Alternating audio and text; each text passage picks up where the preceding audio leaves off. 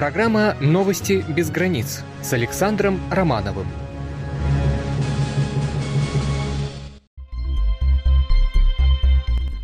Здравствуйте, уважаемые радиослушатели! Московское время 20 часов. Сегодня мы вам расскажем в основном о событиях культурной и спортивной жизни. Останавливаться кратко на темах не буду, лучше сразу перейду к сути дела.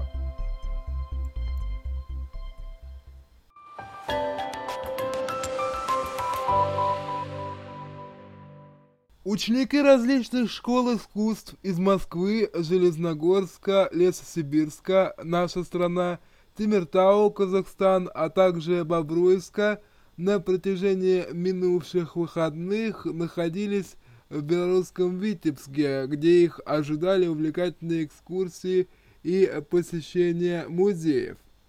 Теперь же юные художники приступили к основной части своей программы – конкурсу пленеру, который ежегодно проходит в Витебске с 2003 года. Некоторые ребята, например, москвичи, приезжают уже второй раз. Они в восторге от Витебска. Сейчас ребята рисуют городские пейзажи в центре города и других его уголках. А затем с 25 июня получившиеся работы будут выставляться в зале Центра эстетического воспитания – при школе искусств номер 3. Это будет своеобразный подарок городу.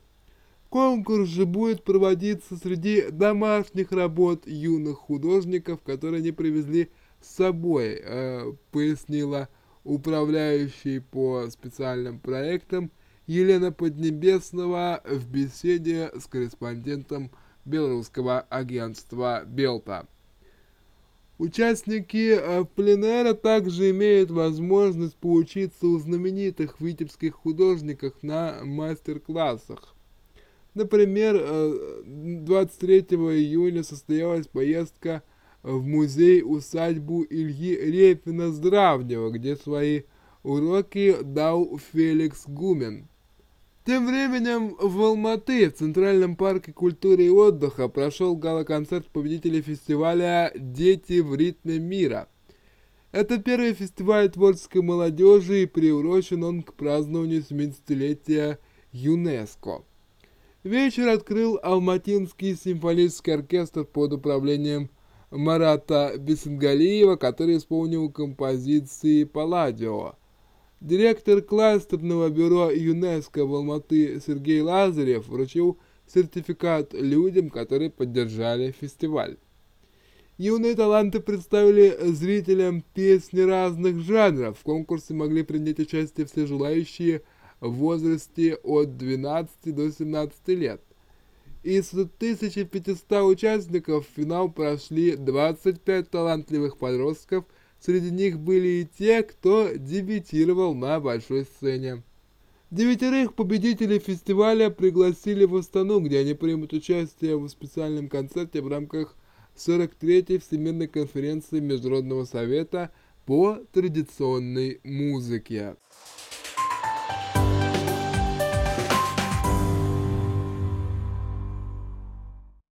Еще в апреле космический зонд НАСА New Horizons сделал первые цветные снимки карликовой планеты Плутон. В понедельник космическое агентство пошло еще дальше, выпустив два цветных фильма, в которых показан орбитальный танец Плутона и его крупнейшего спутника Харона. Видео отображает не только контрастные цвета планеты, но и показывает вальсирование двух тел вокруг центральной точки положения, которые ученые называют двойной планетой. Интересно увидеть Плутон и Харон в движении и в цвете, говорится в заявлении Алана Стерна, ведущего исследователя New Horizons. Даже при таком низком разрешении видно, что у Плутона и Харона разные цвета, Плутон бежево-оранжевый, а Харон серый. Вопрос о том, почему они так отличаются, остается предметом споров. Фильмы, передающие настоящие цвета планеты и ее спутника, были созданы с использованием дифференциации изображения в синий, красный и ближней ИК областях и сняты в разное время и с разных позиций в период с 29 мая по 3 июня.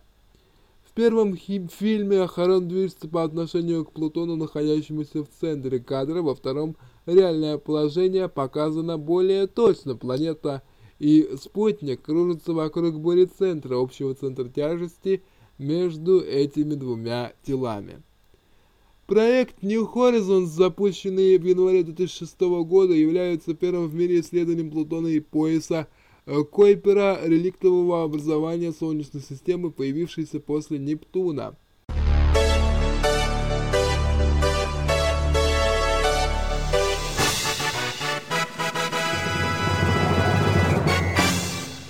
Новости спорта сегодня сопряжены с праздничными хлопотами. Во всяком случае, таковые хлопоты имеются у Зинедина Зидана, который отмечает сегодня свой день рождения. Он бывший атакующий полузащитник туринского Ювентуса и мадридского Реала.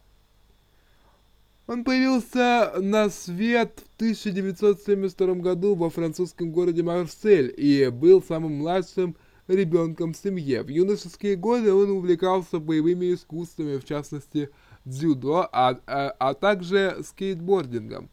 Однако самым любимым видом спорта для Зидана был футбол. Зинедин начал свою профессиональную карьеру, как и все другие, играя в местных юношеских командах в 1900 1992 году 20-летний француз получил предложение от команды Бордо, в которой играли его близкие товарищи. Зидан играл во французском клубе до 1996 года, пока его не заметили в итальянском гранде Ювентусе. Выступая за итальянский клуб, он дважды становился победителем серии А, брал Суперкубок Италии, межконтинентальный трофей – и Суперкубок УЕФА. 25 и 26 июня Киров превратится в большую спортивную площадку в крупнейших физкультурно-оздоровительных центров и залов региона пройдут мероприятия Всероссийского Олимпийского дня. Главная цель Олимпийского дня – продвижение олимпийских ценностей и идеалов, популяризация олимпийского движения, привлечение людей к регулярным занятиям физкультурой, спортом и к здоровому образу жизни. Олимпийский день – это повод остановиться и подумать, каким великим даром для нас всех является спорт. В Олимпийской хартии записано, Олимпийское движение имеет своими целями воспитывать молодежь с помощью спорта в духе лучшего взаимопонимания и дружбы, способствуя таким образом созданию лучшего и более спокойного мира. Всероссийский Олимпийский день соберет на старте спортсменов из 85 регионов России. В рамках недавнего собрания команд РФПЛ был утвержден календарь чемпионата России по футболу на следующий сезон.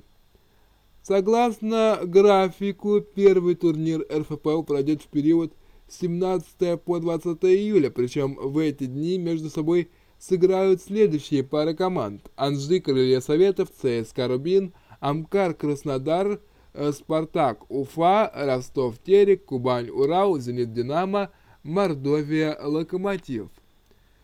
Точные даты проведения матча чемпионата России 2015-2016 будут объявлены позднее. Также стали известны даты и место проведения матча за Суперкубок России действующему чемпиону страны питерскому «Зениту» и обладателю Кубка России столичному «Локомотиву» предстоит открывать сезон 2015-2016 в российском футболе. Игра между клубами пройдет 12 июля на арене Химки. Однако ранее предполагалось, что этот поединок может состояться в Уфе или даже за пределами России. Уважаемые радиослушатели, на этом моя информационная сводка на сегодня исчерпана. Мне остается лишь вам сообщить, что завтра, 24 июня, начиная с 10 э, часов утра по московскому времени, Радио «Энергия жизни» представит э, вашему вниманию прямое включение с 376 заседания Совета Федерации России.